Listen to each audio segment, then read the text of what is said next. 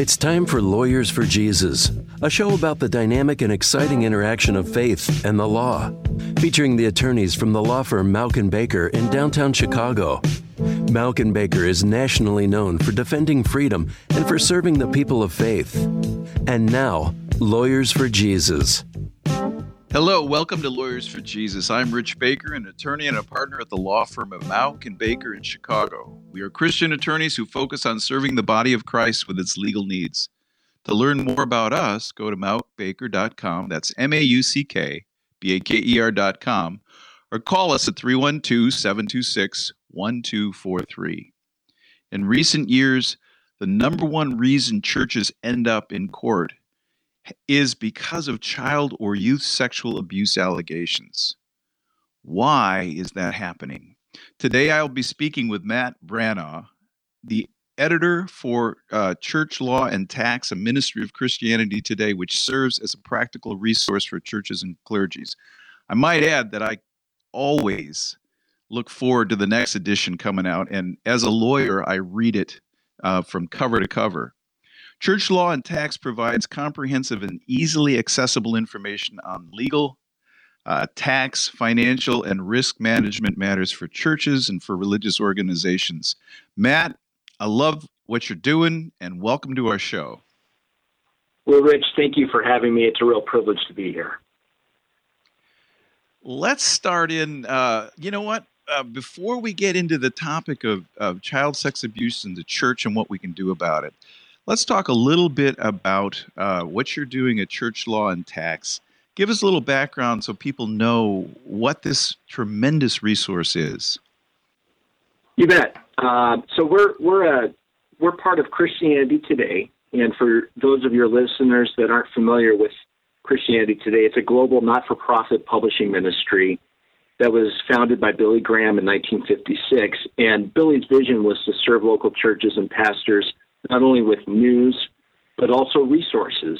And so the Church Law and Tax Publishing Division that I'm a part of helps fulfill that calling through our publishing mission, which is to help local churches and church leaders address the legal, financial, tax, and risk management questions confronting them on a day to day basis.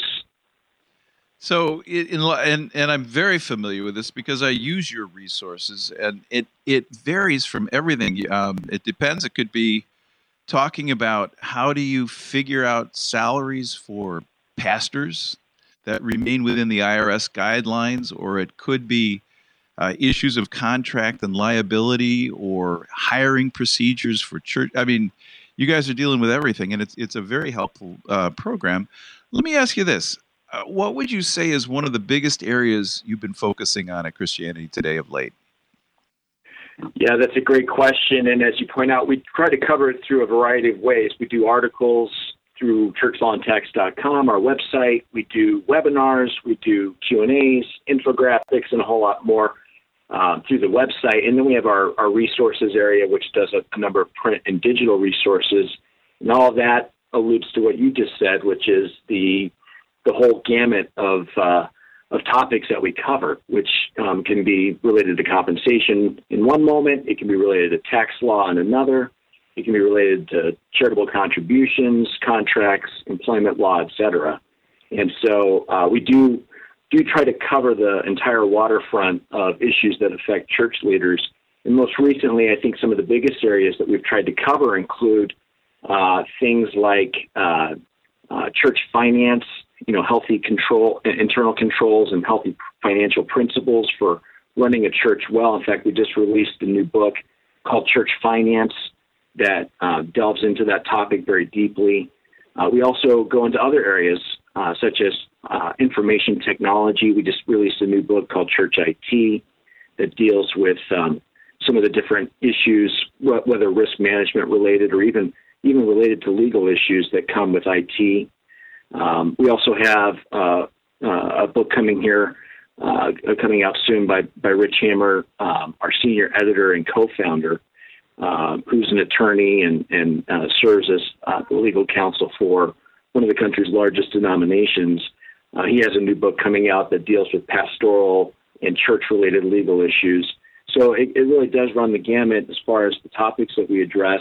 And and and then certainly as, uh, as is relevant to our conversation today, we've done a lot looking at the issue of sex abuse prevention in uh, both children and youth ministries in local churches around the country. Well, tell me a little bit about uh, what that research looks like right now. What what are you finding out? Uh, what is your word of advice uh, to pastor, to church staff, and those in the church? Well, Rich, uh, when, when, Rich Hammar co-founded the Church Law and Tax Publishing Ministry in the 1980s, he unfortunately quickly identified sexual abuse in faith communities as a major threat. And uh, not only in terms of the health and well being of children and youth, but also just to the health and strength of, of local churches. And so, um, what what transpired from that point forward was a couple of different things. First, he helped create reducing the risk, which is one of our training programs for churches that helps with screening, selection, and supervision um, of staff and volunteers who work with children. Uh, and then separately, Rich, I would say about 20 years ago, he began tracking every case he reviews each year regarding litigation that directly involves churches and religious organizations. And through that tracking, uh, he started to categorize the types of cases that um, you know most most frequently occurred, and regrettably, with the exception of maybe one or two years, um, the top reason that churches and religious organizations were in court, based on his calculations, was due to an allegation of sex abuse. You're listening to Lawyers for Jesus. I'm Rich Baker of the law firm of Mauck and Baker. If you're just tuning in, make sure to visit mauckbaker.com to hear the rest of this interview. You can also subscribe to our Religious Liberty newsletter and follow up on Facebook and Twitter for legal updates with a biblical perspective. Today, we're speaking with Matt Branaugh of Christianity Today's Church Law and Tax, and we've been talking about the problem of sexual abuse, uh, particularly in the area of youth uh, with churches. So he's identified, and that's uh, Richard Hammar, has identified uh, sex abuse in the churches as one of the, the, or as you said, the major issue uh, for churches in in terms of litigation. What can you do about it? And and is there hope on the horizon for this? Uh, we do think there is hope although it is a sizable problem and it's one that obviously in light of current events and news headlines seems to be growing in size and scope. And i think that sometimes that can feel really overwhelming to a church leader who looks at the situation and tries to figure out what he or she can do in response. But a couple of observations i would make would include the following. One is that there needs to be sort of a cultural recognition within a local church that um, sex abuse can happen there. I think a lot of times we get caught up in the mentality that it can't happen in our midst because, well, for any number of reasons. One maybe being that hey, we know everybody, and that nobody here would ever do something like that, or or maybe there's this sense that hey, we're maybe a smaller congregation, and so uh, nothing like that could you know ever occur on our watch. And uh, unfortunately, those those assumptions prove false. And so culturally, a church needs to recognize it can happen here, and, and it can happen sometimes even without uh, necessarily being able to be detected right away. And so there's there's that issue. There's also this cultural concern that uh, emerges anytime there's speculation that something has happened or an allegation even arises. And there's this maybe this fear that if word gets out, the church's reputation might be harmed or tarnished. And uh, unfortunately, what ends up happening is that can actually enable the problem to persist or grow. And even worse, if there is some type of uh, revelation later that this occurred and it becomes public, there will be this perception that there was a cover up, and that will tarnish the reputation and witness of the church far more. Um, so, culturally, there's a need to respond and say, this is a problem, we need to be proactive. And if there is an actual allegation that arises, we need to respond and we need to move forward in a way that's very intentional and transparent. You know, you say that, I, I think of the scripture which says, That which is done in secret shall be shouted from the housetops. And I see over and over again um, cover ups or ignoring the problem, and eventually it comes out. It's just when there's darkness and when there's this ta- taking place, eventually it will come out, and and uh, when it does, uh, the consequences for having covered it up are are horrendous to the church in terms of division, in terms of uh, causing great scandal, and so I can't agree with you more. Uh, let's go back and, and just start out. Um,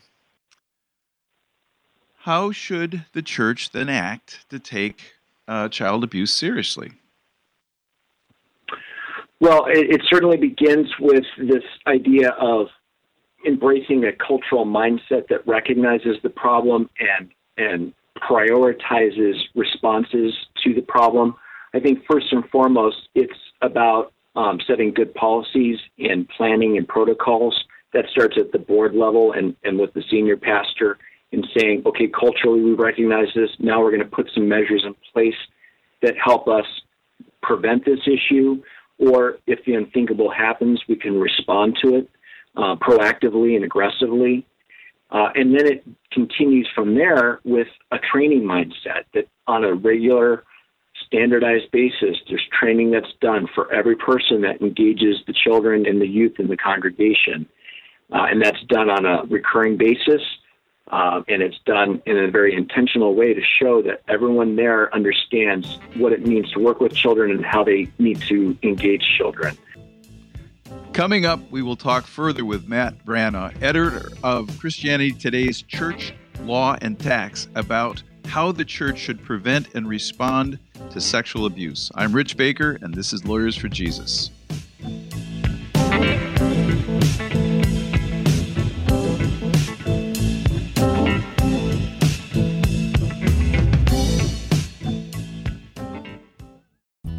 Mauck & Baker is nationally known for representing churches and religious institutions and is providing you with a free resource to help your church stay protected under the law. This church legal checklist is designed to help your church identify and assess general risks under Illinois law and is revised yearly to keep your church up to date.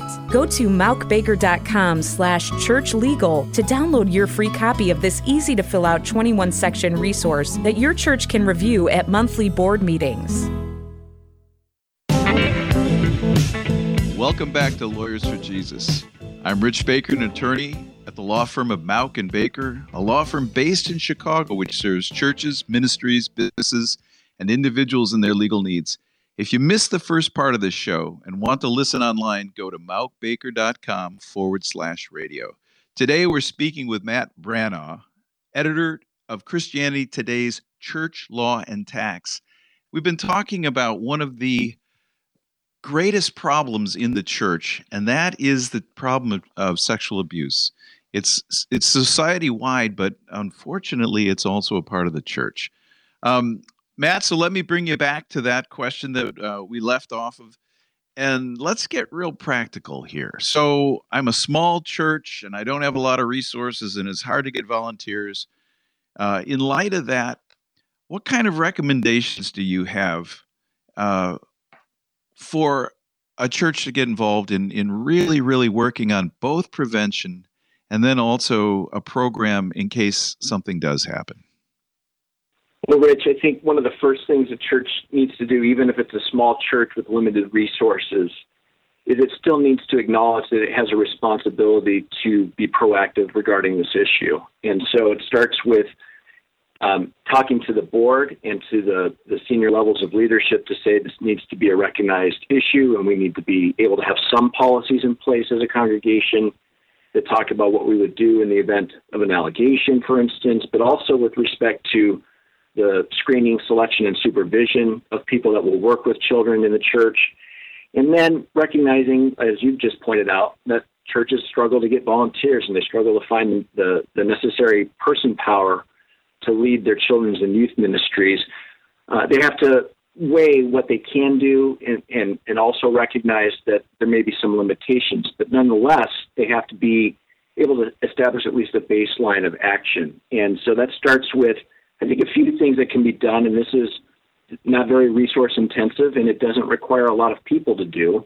Uh, but it would just simply be interviewing those who are going to be a part of the ministry, um, asking them to complete a written application Um, asking them for institutional references, which means if they can talk about places where they've served previously that involved interacting with children or youth, that they would provide the names and numbers of those institutions so that you can call and talk with those places about what they've done with that uh, with that volunteer service and how they how they interacted with children. If there's any kind of concerns or red flags. There's also uh, a, a, a, way to maybe limit uh, when someone can serve in the children's and youth ministry, maybe a six month rule where they have to be a part of the church in some way for at least six months, just so you can get to know them and understand more about their background. Um, there's also the ability to what we would call benchmark in the legal world, which is go to the public school system in your area and find out what do they do as far as preventing abuse. Uh, how do they screen and select people that work with children and youth? And say, okay, can we at least maintain those standards so that um, we can show that we, we not only investigated what the community standard of care was, but we, we tried to meet it ourselves. So, so let me take you back. There's so many questions that, that come to my mind as you're talking about this. Uh, I, I suppose the first is, what resources does a small church or any church have, and what what do, does your organization provide uh, that might be helpful for them? Well, for Christianity Today's Church Law and Tax, we actually have a number of resources that serve in this area. We do a training program called Reducing the Risk that was created by attorney Richard Hammar, our co founder and senior editor. And Rich created this program to help churches do training on a regular basis in a very economical way and in a very volunteer friendly way, meaning it can be done in a half day or one day session. Um, and it basically covers all the screening, selection, and supervision tactics and approaches that should be taken for the church. Um, so that's uh, reducing the risk. That's a DVD. It's also available online. It's a streaming program. Um, we also have a number of books that help boards figure out how to come up with their policies and protocols that they want to make sure they set at the at the board level, um, and help board members talk through this issue. Uh, we also have um, some ancillary resources like a download that helps churches understand if they become aware of a uh, of an abuse allegation they uh, may have uh, uh, a mandated reporting duty to notify local authorities about that situation. And so our resource talks through those those types of laws and what, what kinds of responsibilities might exist for a pastor or for others on staff or in, even in some cases in a volunteer capacity as well. Uh, I would also encourage churches to reach out to their insurance agent. Uh, oftentimes they can be helpful and, and provide resources that relate to this. And of course, local counsel, local legal counsel, um, can be can be helpful as well. You're listening to Lawyers for Jesus. I'm Rich Baker of the law firm of Mauck and Baker. If you're just tuning in, make sure to visit mauckbaker.com to hear the rest of this interview. You can also subscribe to our Religious Liberty newsletter and follow up on Facebook and Twitter for legal updates with a biblical perspective. Today, we're speaking with Matt Branaugh of Christianity Today's Church Law and Tax, and we've been talking about sexual abuse in the church and, and what can be done about it. So, a question comes up when you're talking about that, and I will make sure our listeners hear more how to get those resources because they really, really are essential.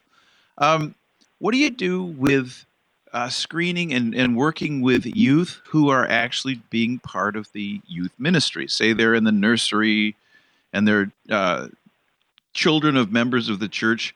What kinds of suggestions do you have uh, in that situation?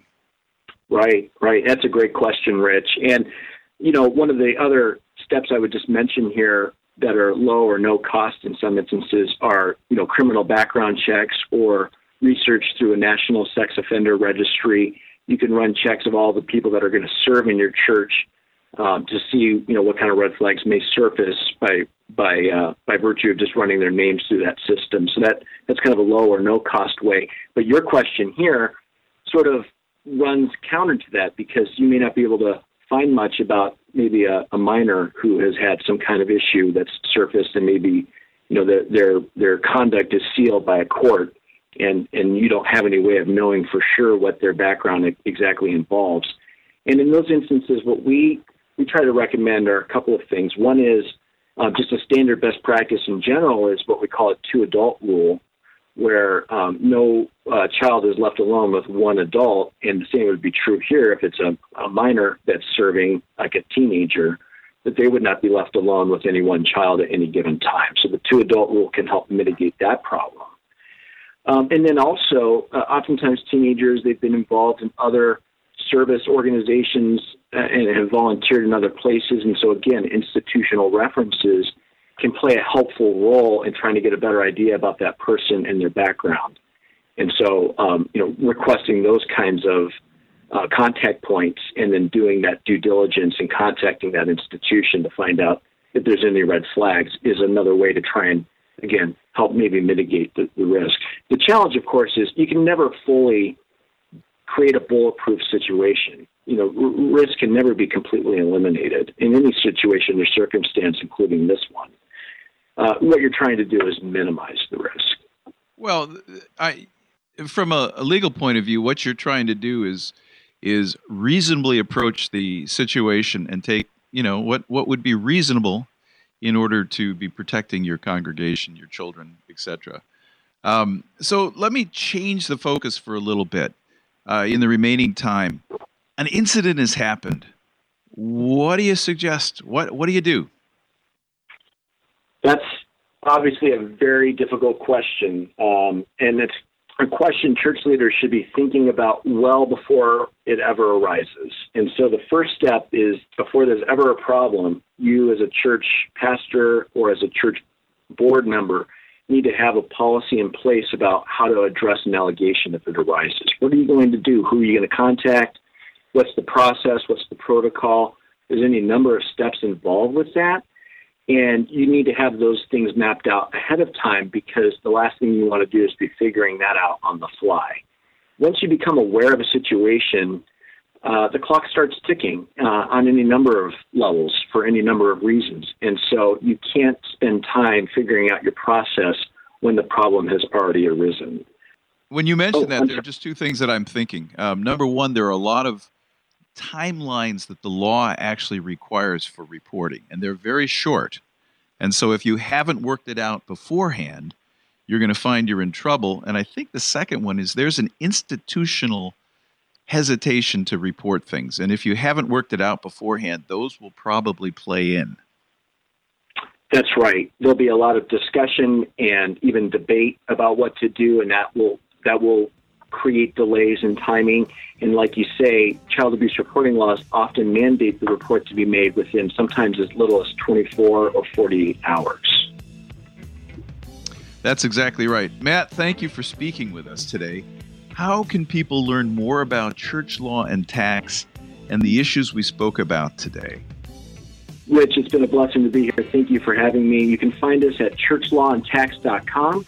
You can find us also at churchlawandtaxstore.com. We also have a Facebook page uh, that's just labeled Church Law and Tax over on Facebook.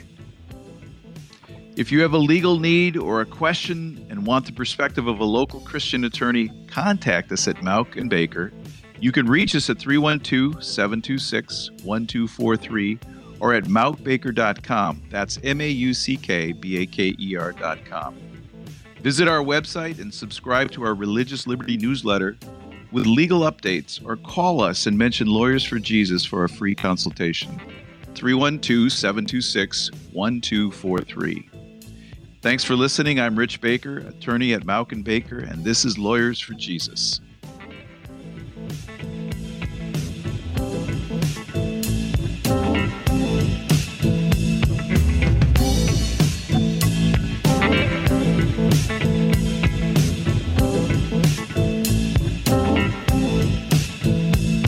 Have to serve somebody. Yes, indeed, you're gonna have to serve somebody.